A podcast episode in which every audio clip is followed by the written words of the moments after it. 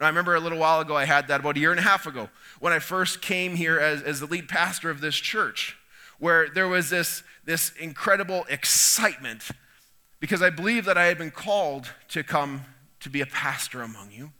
And, and I had been in a pastoring career for 10 years prior to that, so it wasn't new to me, but this lead role was new. And so there's this sense of excitement over what God is doing, what He's leading us towards. But then as the day got closer to when I stood on this platform for the first time, there's a sobering reality. The weight of the responsibility started to get heavier as the day got closer. Perhaps you feel a bit of that yourselves as we, as we talk about and consider moving towards defining the future vision for West Meadows where we are doing some talking and some dreaming right now, and there's excitement and there is energy in so many small groups to larger groups I find myself in. There's anticipation of what that looks like, but, but there's this day coming where, where the talk is starting to get replaced, even, even in the days right now, where the talk is getting replaced with action. And action leads to some adjustments, and adjustments can lead to some sacrifices. And the feeling changes a bit. One of the first and probably the best memories I have of this, and maybe you can relate to this, is, is when you have the birth of your first child. Now, I, I can relate to this from a father's perspective, where there's that period of, of wanting to, to go from a family of maybe two to, to a family of three. And so you're wanting, and then there's the waiting, and then finally, finally, your wife comes to you and goes, "Yes, we we are pregnant." And there's incredible excitement and energy. And for the next few months, there's this process where where there's, there's anticipation of what is ahead, and you buy clothes and you paint the room and you buy all the furniture and you go to baby showers and it's fun and exciting. And then the day comes and your first child is born and you're like, woohoo, I'm a daddy. Right? Until a few days later, where you take little Johnny home and you're like, oh man, I'm a daddy. I've never been this way before. I, I've, I've never done this. How, how do you dad it up? I, I, I don't know how we do that. Like my golf swing and my stellar fashion sense and my sense of humor just might not be enough to cut it anymore. Like, I might expect more of me than just a, a witty comment here and there. Now, for Joshua, I, I, think he feels the pressure. Now, I don't think he's shying away from it, but I, but I think he feels the pressure. He feels the weight of it because as he looks onto the horizon, he sees the city of Jericho, one of the oldest cities in the world, known for its massive, impenetrable walls. Two sets of walls, actually, standing as high as 35 feet tall. And these are the barriers that in this moment stand in their way. And so, as we consider the story of Joshua and the Israelites and the Battle of, Josh, uh, of Jericho, I want to invite you to turn your Bibles with me to, to Joshua chapter 5. And in a moment here, we're going to start reading at verse 13. Joshua chapter 5. In verse 13 is where we're going to be starting. And as we walk through this battle of Jericho, I really hope that the message that God's prepared in my heart today is, is impactful to many of you who are here. That it'll be meaningful to a situation that you, that you find yourself in the midst of. Because all of us from one time to another, this is a guaranteed thing that all of us share in common. All of us will face barriers.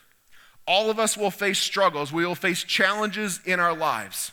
And so, before we begin reading this story today, I want to ask you to consider this. Is there something in your life right now that you could define, some sort of barrier that these walls of the city of Jericho could be symbolic of? Like, what are the barriers that you're coming up against today? What are the barriers maybe you've been battling against for a few weeks now, for a long time now? What do you know is on the horizon next week or in the months beyond? What are these barriers of your life? These things that perhaps are consuming your energy, that risk to take you off track, that can create fear within ourselves. And if those things happen, you know that it's going to steal the joy and it's going to steal the momentum of what God has set before you. What are those barriers in your lives? They could be personal things. Perhaps there's a family situation, something happening in, in, in, your school or, or in your lives as you go to school, in your workplaces. They could be situational things. Maybe a, an issue around employment, around finances. There are people among us who have health concerns right now. These types of barriers. Maybe, maybe it's a temptation.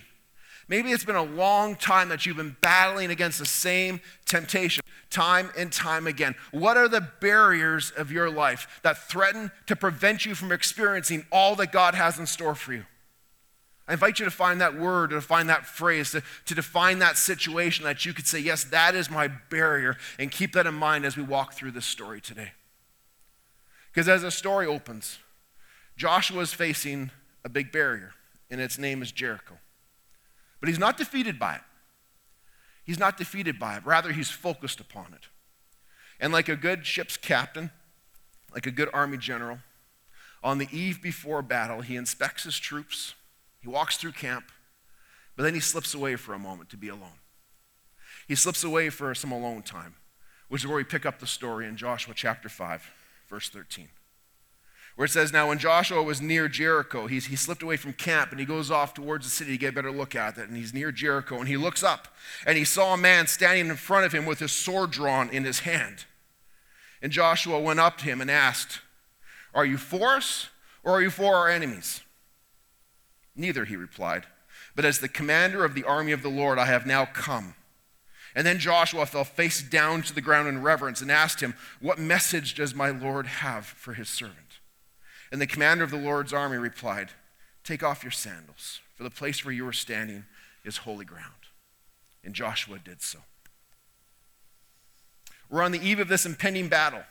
And Joshua encounters a man with his sword drawn on the edge of camp. And so he asks the natural question Are you friend or are you foe? But he doesn't get a straight answer because that's actually not the most important question at this particular moment. You see, this unknown figure identifies himself as the commander of the army of the Lord, a title that designates him as a significant angelic figure. And Joshua knows that God's army is a heavenly army of angels. And so this figure is the one who commands those angels. But Joshua also knows that Israel was considered God's earthly army, so this figure is also in command of what's about to happen on earth. But then, thirdly, Joshua knows that God would only dispatch such an important person for a high purpose. And I think primarily that purpose was to remind Joshua of God's promise from the very beginning. If you were with us in the first week of this series, or if you want to go back and listen to it online, you can recall that in week one, we learned how the book of Joshua opens up with Joshua assuming leadership from Moses. And as he takes over leadership of this important journey ahead of them, God says to him, I will never leave you and I will never forsake you. Be strong and be courageous. Be strong, meaning stand your ground. Be steadfast. There is no retreat. Keep your eye upon that prize that's ahead of you. He says, Be courageous. Have bravery, be, be, have determination that you will face whatever comes your way. You will face it without fear.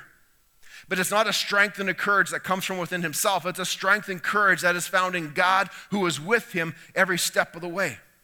And so, in this moment, in Joshua chapter 5, here, in this moment, we see that there's this movement from God giving him words to tell him to be strong and courageous, moving towards vivid action, where right before Joshua stands the commander of God's army, ready for battle. Did you know God speaks those same words to each of us, even before we enter into our battles? Well, however, you define that barrier, whatever that battle may be, before we step foot into that battle, God speaks the same words to us when He says, I will never leave you and I will never forsake you.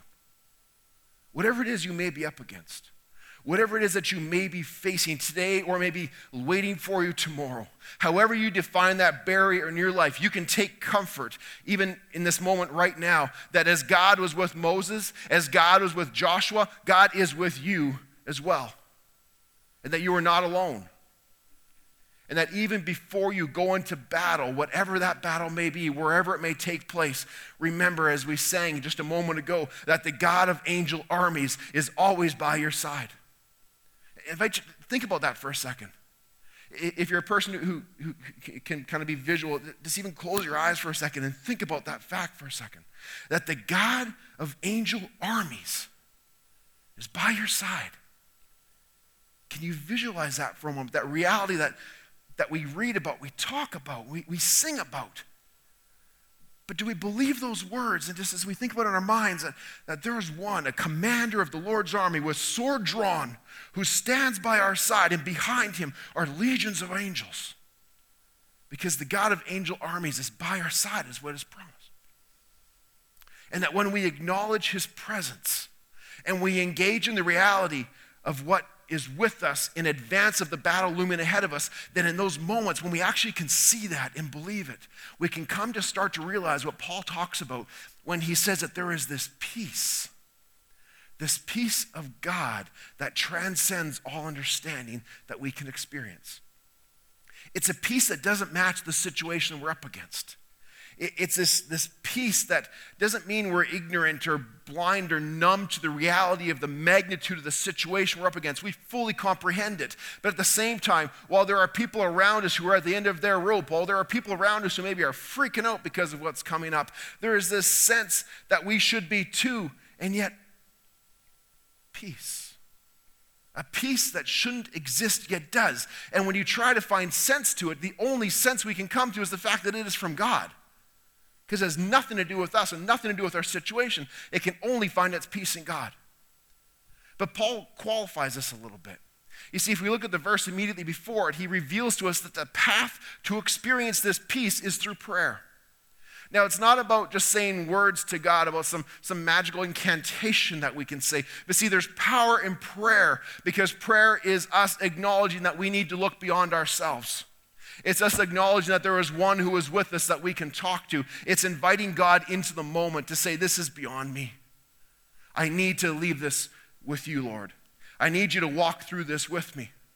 And as a pastor, I, I, have this privilege to come into people's lives, and I can tell you countless stories of when people have done this, when they've engaged the Lord in prayer and a peace has descended. And not only has peace descended, but their situations have changed. There are people I've walked with who are facing layoffs, who are facing uncertainty for the future. And before they walk into those meetings, they prayed, earnestly prayed, and peace descended upon them. I know people who have received a knock on the door in the middle of the night to find out that their son had just been assaulted and that he was at the hospital. And as difficult as that situation is, they pray, and this peace descends upon them. Not that it takes away the difficulty or the pain in the moment, but a peace that shouldn't exist shows up. I know a story from my, my, parents told me is that this one time when they were out of town, and while they were out of town, I was in a car accident and I broke my back in three spots. And, and they get the phone call that their son is in the hospital with a broken back. And the people they were with were God fearing people, and so they stopped in that moment and they prayed even while they were miles and miles and hours apart from where I was, they stopped and they prayed before leaving for the hospital, before fearing the worst. They stopped because they knew that God was present, that the commander of angel armies was not limited by that physical distance that was there, that he was with them and that he was with me. And a peace can come into the moment. Do you know who goes before you? Do you know who stands beside you? It is the God of angel armies who is by your side. And for Joshua, at the story we have in here, this angel's presence reminds him that not only was God present with him, but also reminds him that the battle belongs to the Lord. And while Joshua was the earthly leader of this nation, that first and foremost amounted to him not being a leader, but being a follower. That he needed to follow the orders that the commander of God's army was giving to him. He had a critical role to play. If victory was to come about, Josh had to do his part. He couldn't just be a passive participant, step back and go, I've prayed about it and I've left it to you. He had to do his role in the midst of it still. And so he asked the angelic commander, What is God's plan? What does God have for me to do? Which leads us into chapter 6, where we're first told that the gates of Jericho were securely barred because of the Israelites. You see, the people of Jericho were fearful and they had received news that the Israelites had reached them. They had received news of their past stories and their past victories. They knew that there was this God who was protecting them. There was this God who, who parts water, that they could walk across the Jordan on dry ground. And this God is leading them to their doorstep. And so they retreat within the walls of their city, which is exactly the reason for which those walls have been built. And so we pick up the story in Joshua chapter 6, verse 2, where we read that then the Lord said to Joshua, See, I have delivered Jericho into your hands, along with its kings and its mighty men. March around the city once with all the armed men. Do this for six days. Have seven priests carry trumpets of ram's horns in front of the ark. On the seventh day, march around the city seven times with the priests blowing their trumpets. When you hear them sound a long blast on the trumpets, have the whole army give a loud shout. Then the wall of the city will collapse, and the army will go up, and everyone straight in it. So Joshua, son of Nun, said to the priests and said to them, Take up the ark of the covenant of the Lord, and have seven priests carry trumpets in front of them. And he ordered the army, Advance, march around the city with the armed guard going ahead of the ark of the Lord. Then Joshua when Joshua had spoken to the people, the seven priests carrying the seven trumpets before the Lord went ahead, blowing their trumpets, and the ark of the Lord's covenant followed them. The armed guard marched ahead of the priests who blew the trumpets, and the rear guard followed the ark. All this time, the trumpets were sounding. But Joshua had commanded the army do not give the war cry. Trumpets are sounding. They're walking complete silence, though, from the army. Do not raise your voices. Do not say even a word until the day I tell you to shout, and then you will shout. So he had the ark of the Lord carried around the city, circling it once, and then the army returned to camp, and they spent the night there. What do you think was going through their mind as they returned to camp that night? They think about it. This wasn't their first battle. They had, they had fought battles before, and they knew, to some extent, ancient warfare tactics. They knew how people typically take a fortified city. See, there's really three ways you can do it. Either you, you tunnel under it, or you pile up heaps of dirt and you go over it, or you just pound a hole through it. But nowhere in history, nowhere in the annals of warfare had anybody ever said, well, you know what you do is you walk around it. That, that had never happened before, especially Jericho considering how impenetrable this walled city was. Archaeologists working on this site have found that this is one of the oldest cities in history. And it wasn't a massive, large city. It actually only covered about 10 acres, which is roughly the same size as the property that, that this church is on. About 10 acres of area. But it had two massive walls. The outer wall was six inches thick and 20 inches, or, sorry, six feet thick and 20 feet high. The inner wall was 12 feet thick and 35 feet high. And between these walls was a 15 foot wide pathway that was filled with armed guards. So even if you got through or over the first wall, they stood there ready to fight you before you even had a chance to get to the 12 foot thick wall. So, what is walking going to do? What is walking around a city going to do? Know, we can assume that even as the soldiers of Jericho were watching this going on, they're becoming less and less afraid with each moment. They're thinking to themselves, no, we've seen a lot of tactics. These guys just look confused. These guys don't really know what they're doing. We thought this army knew what they were doing. Maybe there's not much to be feared here after all.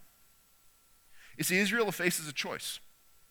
This is the choice they face. Will they remain faithful to what they've been told to do? Will they follow the orders that they have been given? Even if other people see it as foolishness. You've been in a situation like that? Where you, you, you have this sense in yourself, you know what's right.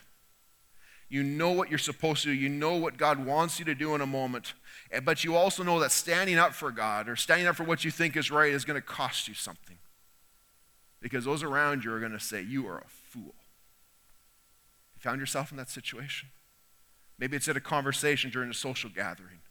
Maybe it happens at a lesson in, in a classroom you find yourself in, or, or in a conversation or a posting you find on social media. Someone states a position that is contrary or even offensive to a value you hold dearly. Or somebody says something that you just know is wrong and completely against Scripture, and you face that choice. And really, you have three choices. One, you can stay silent. You can adopt the position of, it's not my problem. It's not my problem. I'm going to stay silent. Another option that exists is you can, you can kind of bow to the pressure, the social pressure that's around it, and you can agree with what you hear and what you see. But agreeing with it is the same as aligning with it. And so be careful what you agree with. Or you have the third option, which is to speak up. But you know if you speak up, you risk losing face. And so we have this choice to sometimes look foolish for the sake of following God. And I know in these moments it's not easy. I face them just as much as everybody else does. And I know for Israel, this couldn't have been easy. These aren't people who suddenly lost their human nature. They, they must have had these thoughts in their mind going, we're going to follow and we're going to walk, but it doesn't make sense. And yet we'll do it because they have been given their marching orders. You know, every day there are many situations where we face the same choice. We will either go our way or we will go God's way. Which will we follow? Joshua and the Israelites could have chosen to reject God's instructions and think to themselves, well, we know better. We know this isn't how it works. We know better. We'll do it our way. They could have allowed the, the, the taunts of the others to get them off track and think to themselves, I'm not going to endure this. Why would I stand here and be humiliated? They also had the opportunity to allow their pride to guide their decisions and say, I don't have to take this. This is beneath me. We are God's chosen people. Do we walk around silently, passively? This is beneath me. You see, from the very beginning, people have had this choice. People have had this ability, this freedom to make their decisions. It begins back with an apple in the Garden of Eden. We see it continuing with Abraham being called to leave his family and his homeland and go to a place not his own. Moses leading the children of Israel through the desert, the Israelites walking around a wall. But God has always said, as we read earlier in the passage, as the heavens are higher than the earth, so are my ways higher than your ways, and my thoughts higher than your thoughts. See, this is the beginning of faith. We're trusting that God knows better than we do. Perhaps God can see a bigger picture than we can see. I've often thought of this like when you're doing a puzzle and you buy the puzzle and you think you know what the picture on the box looks like, but imagine if you didn't have the box. All you had were the pieces of the puzzle with no box to follow. And yet you somehow have to put this puzzle together. Now, the whole time you're putting the puzzle together, you're just thinking, I wish somebody would show me what this thing looks like. Now, God not often is not often going to just hand you the box because that means you could just do it on your own.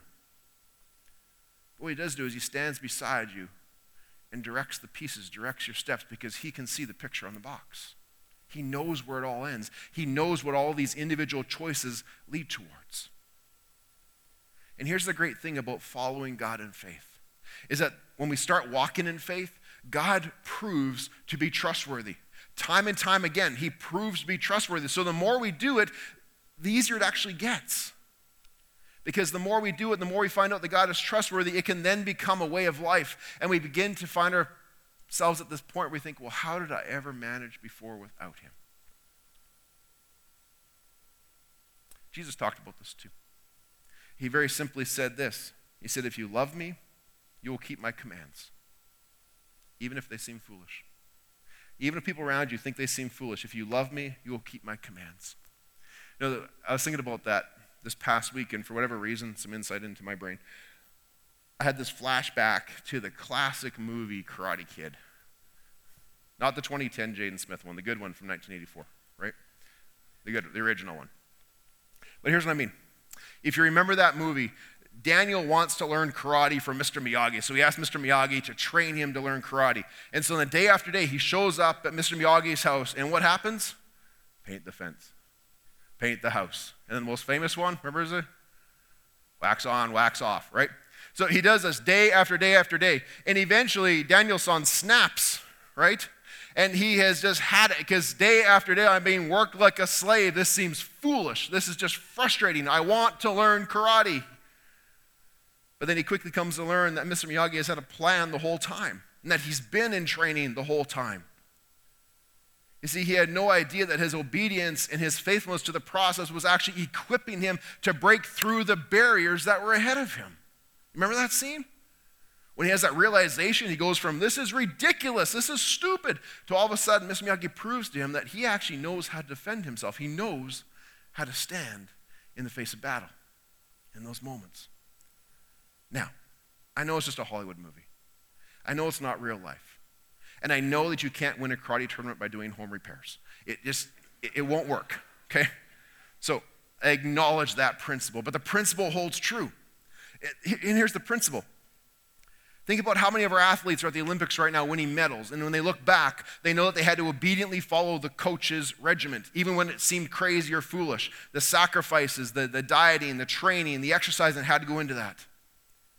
Think about people that you may have encountered who, for example, were, were committing themselves to following the words of Jesus to provide food for the hungry and shelter for the homeless. And as they do this, they think to themselves, I will never win. The problem is too big and physically and emotionally it is draining them, but then they look back and they know that one by one by one, they made a difference. And then there are those of us perhaps who have, for example, adult children who have strayed away from the faith over the years, and yet we continue to walk with them. We continue to pray for them. We continue to hope that the day will come when there is a breakthrough that will happen in their lives. There's one family a few years back who came into contact with me, and they were, they were in a matter of crisis because their young adult son had just come back home. You see, a couple years later or earlier, he had, he had left the house, and they had on again off contact with him. But what ended up happening is he got caught up in a drug life. But he wasn't using too much, and he wasn't necessarily selling. See, he had found himself at the point where he was what they call a chef and for one of the larger drug gangs in town, he was the guy who sat in the house and he made the drugs. And then he would find people to test them on to make them guinea pigs for seeing what the effects were and trying to find ways to make them increasingly more powerful.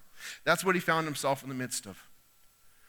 But he found himself also at the rock bottom where the world collapsed upon him and he came back home needing help. And so mom and dad bring him to my office and I had a chance to counsel him and, and to walk with him for a while. And it was a long journey. It was a hard journey. It was one of those three steps forward, two steps back kind of journey as he, he kept slipping into dangerous lifestyles time and time again. And those people around him, so many people, even people in the church, were just writing him off. Struggle's too big, the barrier's too much, he's never going to get it right. But mom and dad kept encouraging him. Mom and dad kept praying for him. Now, these slip ups eventually left to a point where I, I lost touch with them. I hear little stories here and there along the way, but lost touch with them until this past week. This past week, as I was sitting in Pastor Luke's office, and I get a message on my phone from his mom, who is just over the moon because they never stopped praying for him. They never stopped walking that faith of obedience for him. And she sends me a message saying he has given his life to Christ and he's being baptized on February 25th here in Edmonton. The barriers were broken through because of this long suffering perseverance. That's the principle. Is that even when it seems like foolishness to continue to walk the path we walk, because God knows the picture at the end. God knows where it all leads towards. Typically, these breakthroughs don't happen overnight. For Israel, they didn't. Israel got up, followed the commands. They walked around the wall, they went back to camp. And they did that for another six days. They kept walking, all the while likely incurring taunts having these doubts go through their minds. Where is this all heading towards? I wonder how this is ever going to work out. But each day they got up and they walked, they returned to camp. They got up, they walked, they returned to camp for six days. In the past, I've shared with you about an incredible book on being a follower of Jesus Christ written by Eugene Peterson called A Long Obedience in the Same Direction. It's a fantastic book, but also a fantastic phrase to keep in our minds a long obedience in the same direction. Because more often than not, if I look at my life, and I know if you look at your own life, that's not how we would define it. We'd be more in line with like the church of Galatia that Paul wrote to, where he, he opens his letter by greeting them and, and saying how fantastic it is that they, that they had accepted the faith, that they had accepted the truth of who Jesus Christ was and what he had done for them, but then they quickly abandoned the truth.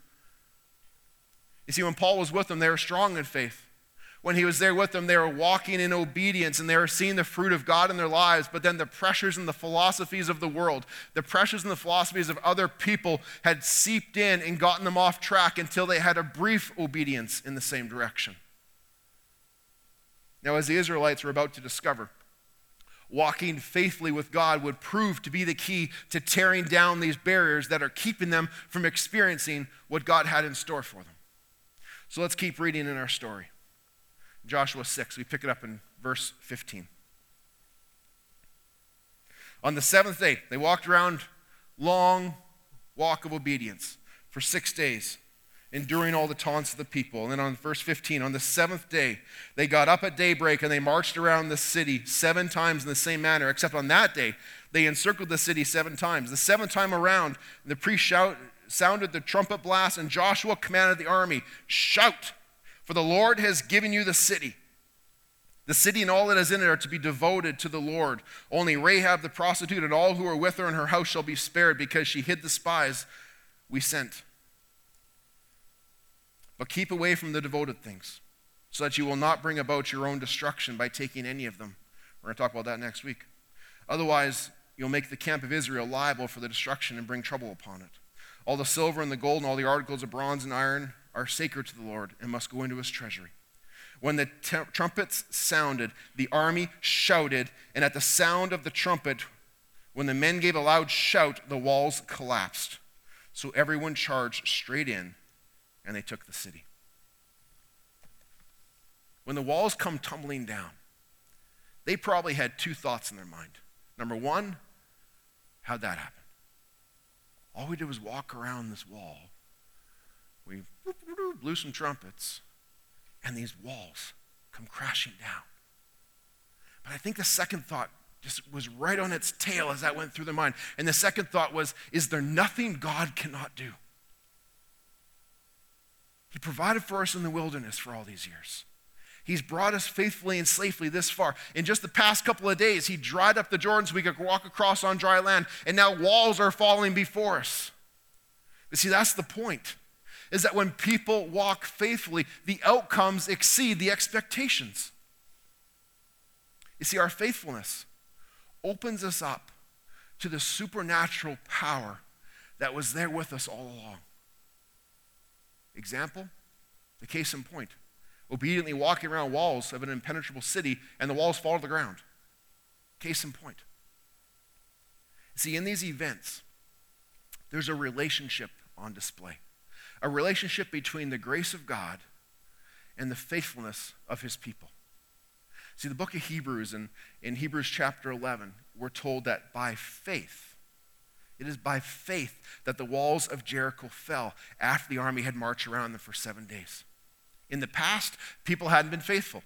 The past generation had not been faithful, but this time they believed. This time they placed their trust in the Lord. And this time he was able to follow through to the next step they had never been to before. He followed through on his word, he kept his promises. Rahab and all of her family were saved because they hid the spies. And the walls of the seemingly impenetrable city came crashing down, allowing the army to move forward. You see, these walls were the big barrier to moving into this region. Because if you were going to settle this land, you had to pass through Jericho. There was no other option about it. Jericho was the capital city of Canaan. It was built on the very edge of a long mountain range in a narrow pass between the mountains and the river. There was no going around Jericho. You had to go through Jericho if you wanted to go beyond that part of the land. But in addition to that, Jericho was the keepers of a massive primary water spring for the area. And that water provided life for water to drink, for people, for animals, for irrigation, for your crops. If you wanted to survive on the land, you had to have Jericho because they controlled the water for this area. There was no going around it, there was no avoiding it. You had to go through Jericho. How many nations prior have been defeated trying to scale those walls?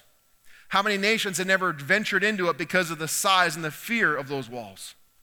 For those people inside the city, the walls were a source of security. It gave them a sense of peace. For those outside the walls, it was an impossible barrier to overcome. It caused fear and doubt to come up in their minds and in their hearts. But for God, the walls were never a problem. Do you ever think about that? The walls were never a problem for God. Barriers actually never are. Think about that for a second. Think about the barriers maybe you're facing in your life. Do you believe that that wall is too tall or too thick for God to get beyond. Now, some people may say yes. And I think that yes comes from the fact that maybe you have beaten against that wall for so long with no victory that you've come to the conclusion that it's not possible to get through. But I would ask you a follow up question is that more about you or about God? I think a lot of us would agree that no, our barriers are not too big for God to get through. They're not too big for Him to get through. And I can tell you that while they may feel like Mount Everest to us, To God, they are no more than an anthill that is easily disposed of. You see, because for God, the walls are not the problem. What do you think the problem is? The walls and the barriers not the problem. Quite often, his people are the challenge. People who try on their own power, on their own might, and in their own wisdom, who stubbornly dig in and won't try something different or try something new. And the whole time, as they beat against the wall, God stands with his guiding hand outstretched, just ready to be taken. As we read in Proverbs 6, trust in the Lord with all your heart and lean not on your own understanding. In all your ways, submit to Him, and He will make your path straight. You know, when I look back on seasons of my life when I've chosen my own path, I wouldn't define it as very straight. I don't tend to make straight paths when I plot the course myself. Typically, it's a meandering, wandering path because my human nature kicks in. It's like, oh, barrier, oh, speed bump, oh, stumble, divert around it, try and find another way, try to find a detour to go through it. It's not a very straight path because I'm in charge. But this verse tells us that if we will trust in God and if we will faithfully follow Him with our whole heart, that's the level of commitment that's required here. It's our whole heart. It's not like you can have this part of the leg, God, and I'll take the rest of the journey. When we commit to following His way from start to finish, that He will make our path straight. And a straight path is the fastest, most direct path. But also, when a straight path encounters an obstacle, it doesn't go around it. He will either tear that down and eliminate it from your life and provide you the freedom you need to move beyond it, or He will help you to walk through that wall. He will help you to walk through that barrier, to not go around it, to not be fooled by it, to not be diverted by it, but to walk through it. At times, he will remove the barriers. At other times, as Paul talks about in 2 Corinthians in his own life, when he had a thorn in the flesh, when he had a barrier he thought would keep him from the fullness of God and asked God to remove it, what was God's answer? No, I will not remove that barrier. You need that barrier because it's that barrier that causes you to draw closer to me. He says you need that barrier because when you experience it, when you accept it, when you need to blast through it, you learn that it is my grace that is sufficient for you. Because it is when you tap into my power, you learn that you are strength, your strength is weak unless it is found in me. Paul was taught that barriers are there to remind him that on his own he will struggle. On his own he'll have a meandering, wandering path. But in God's strength, it can be straight as an arrow. And he can blast through them or walk through them with God by his side. Either way, either way, they are no longer impenetrable walls that stand in front and prevent him from realizing God's wonderful plan for his life. Whether he removes them or walks through them with you, they cease to prevent us from experiencing God's plan for our lives. So, as we move to close, I want to remind you of this that the Lord's triumph at Jericho was a testimony to the world that he is the one true living God whose claim is absolute over all people, over all places, over all situations. And he lays a path for the Israelites to walk, the straight path for them to walk. He lays a straight path for us to walk. But he also laid a straight path for his son Jesus Christ to walk. And Jesus Christ, who walked that path and triumphed over sin, triumphed over death, and also sent a testimony to the world that he is the one true and living God whose claim is absolute. Jesus came and gave his life to pay the price for our sins, to open up that way for us to come and to be in relationship with God. So that when we choose to receive this gift of forgiveness that He paid the price for upon the cross, when we choose to accept the love that He has shown to us, we become children of God. We get brought into the family of God. But in addition to that, the protective walls we may have built ourselves, those protective walls we may have erected around ourselves to hide parts of ourselves from the world or from Him, even, those come crashing down allowing God to cleanse us from everything that may keep us from experiencing the goodness and the truth and the wonderful plan He has for each of our lives. Those things that keep us enslaved to sin and prevent us from having that freedom that is bought and given to us by Jesus Christ. Our hope, our freedom, our joy is found in Him. And when we find that, when those walls come down, we can allow Him to come in to cleanse us from the inside out, to be completely made free and pure. We also start to have a passion a passion in our lives to live them for the Lord so that we can walk those straight paths. Jesus had a path to walk, He set the example for us. he obediently followed that straight path the Father had set out for him. And when potential barriers or struggles came to him, he didn't walk around them, he went into them head on. When he was in the wilderness being tempted by the devil, he stayed true to the Word of God, barriers removed. When he was facing religious leaders and those who were coming against him, asking him questions and taunting him and trying to trip him up, he continued on the straight path, staying true to what the Father had told him. And near the end of his time, when he found himself in the garden, wrestling with what the hours ahead held for him, saying, Father, remove this cup, but not my will, but yours. We know that barrier wasn't removed because it couldn't be. Imagine if the barrier of the cross was removed. How different would our story be? Some barriers can't be removed. Some barriers we need to say, Not my will, but yours. Lord, move it or move me so I can get through it. Jesus set the example for us. So, as you consider the barriers that are ahead of you in your life in the days ahead, remember you're not alone. Jesus Christ has promised to never leave you nor forsake you, and that the God of angel armies is right by your side. And he's already walked the path, he's walked through the barriers to the cross that brought our freedom. The walls you're facing may seem insurmountable, but to God, they are no problem. He may choose to remove them, or he may choose to walk through them with you. But either way, they no longer need to be barriers that prevent you from experiencing all that God has in store for you, because you can break through those with his help. What's our role? Our role is to walk faithfully with our God. Our role is to walk faithfully with the Lord. So, with that in mind, I want to invite you to stand as we move to our time of closing prayer. I invite you to stand and, and just with your heads bowed, just to, to reflect upon this for a moment. I want to pray for you. First, I want, to, I want to pray for anybody here who perhaps you've been, you've been bashing against a barrier for a long time now, however you define that. I want to pray for God's encouragement over you to continue to walk the walk that He set before you. If you're here today and you've been experiencing, maybe it's a temptation or a situation that has not been ending, and you wonder, God, what does the picture on the box look like? And energy is starting to fade. Would you just slip your hand up so I can pray for you? I want to pray encouragement for you today. Pray God's strength and empowering over you today. Maybe there are those here who admit that, you know, I, I, I can't blame anybody but myself because I've been trying it my way and my will and my power. And, and really, the problem is that I just need to submit to God's will, even if it seems foolish. If you find yourself in that camp, maybe the same people, if you find yourself in that camp, you just slip your hand. I want to pray for you as well.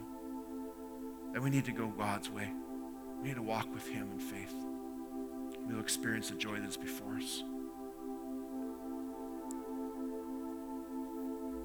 You know, and there may be other people here today who have just never, who have never torn down those walls of sin in their hearts. They've, there's been a distance between them and God, and today is the day when you say, Yes, Jesus, I accept your gift of love and forgiveness upon the cross.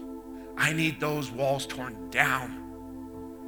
That I can have the scales fall from my eyes, that I can understand for the first time what that freedom feels like. That that passion of Christ would well up in my heart, that I could walk with you if you have never made that first profession of faith in Christ, that, that you need Him to walk with you, to help you to remove those obstacles, to break through those obstacles, to give you freedom from your sin, and to walk that straight path eternally, would you be bold enough to put your hand up that I could pray for you today?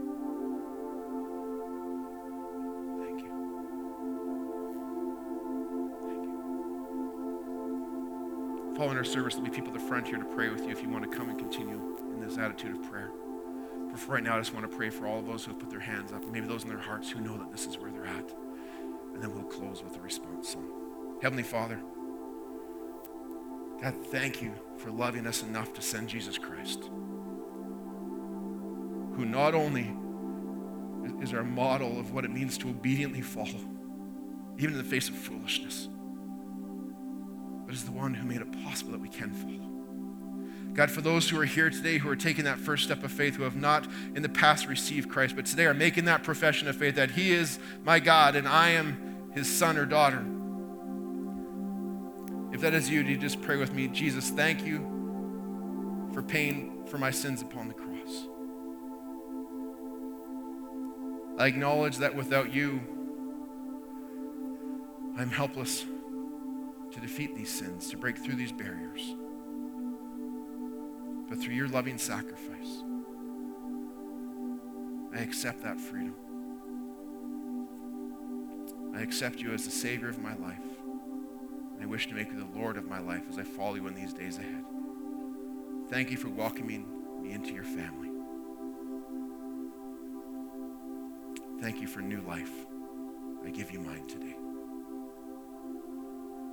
And for those here who are coming up against barriers in these days ahead, Lord, I just pray for encouragement, that a renewal, a refreshment of their souls would descend, that, that in the midst of difficulty, that peace that you've promised, when we will cry out to you and we will invite you into the moments, God, I pray for encouragement, for peace, for energy, for perseverance for the days ahead, to keep up the fight, to keep up the battle to know, Lord, that even though we may not know what this is heading towards, we don't know what the picture on the box looks like, you are the creator and the master of it all. And there is no one else and nowhere else we can or should turn. And so, Lord, for those also who have perhaps trusted in themselves too much, God, I confess that for myself at times when I trust in myself too much. May you be the one who guides our steps. May we relinquish the leadership and turn into followers first and foremost, that we may be leaders in the places you've called us to whether that be in our homes, our offices, or our schools, that you would guide our steps, that you would inform our minds and our decisions, that we would stand for you even in the face of foolishness, Lord. We would walk with you, and that you would tear down whatever barriers are in front of us as individuals, whatever barriers in front of us as a church. Use us powerfully, Lord, for the furtherance of your kingdom. We pray this in the name of Jesus Christ, whom we proclaim to be your Son and our Savior. Amen.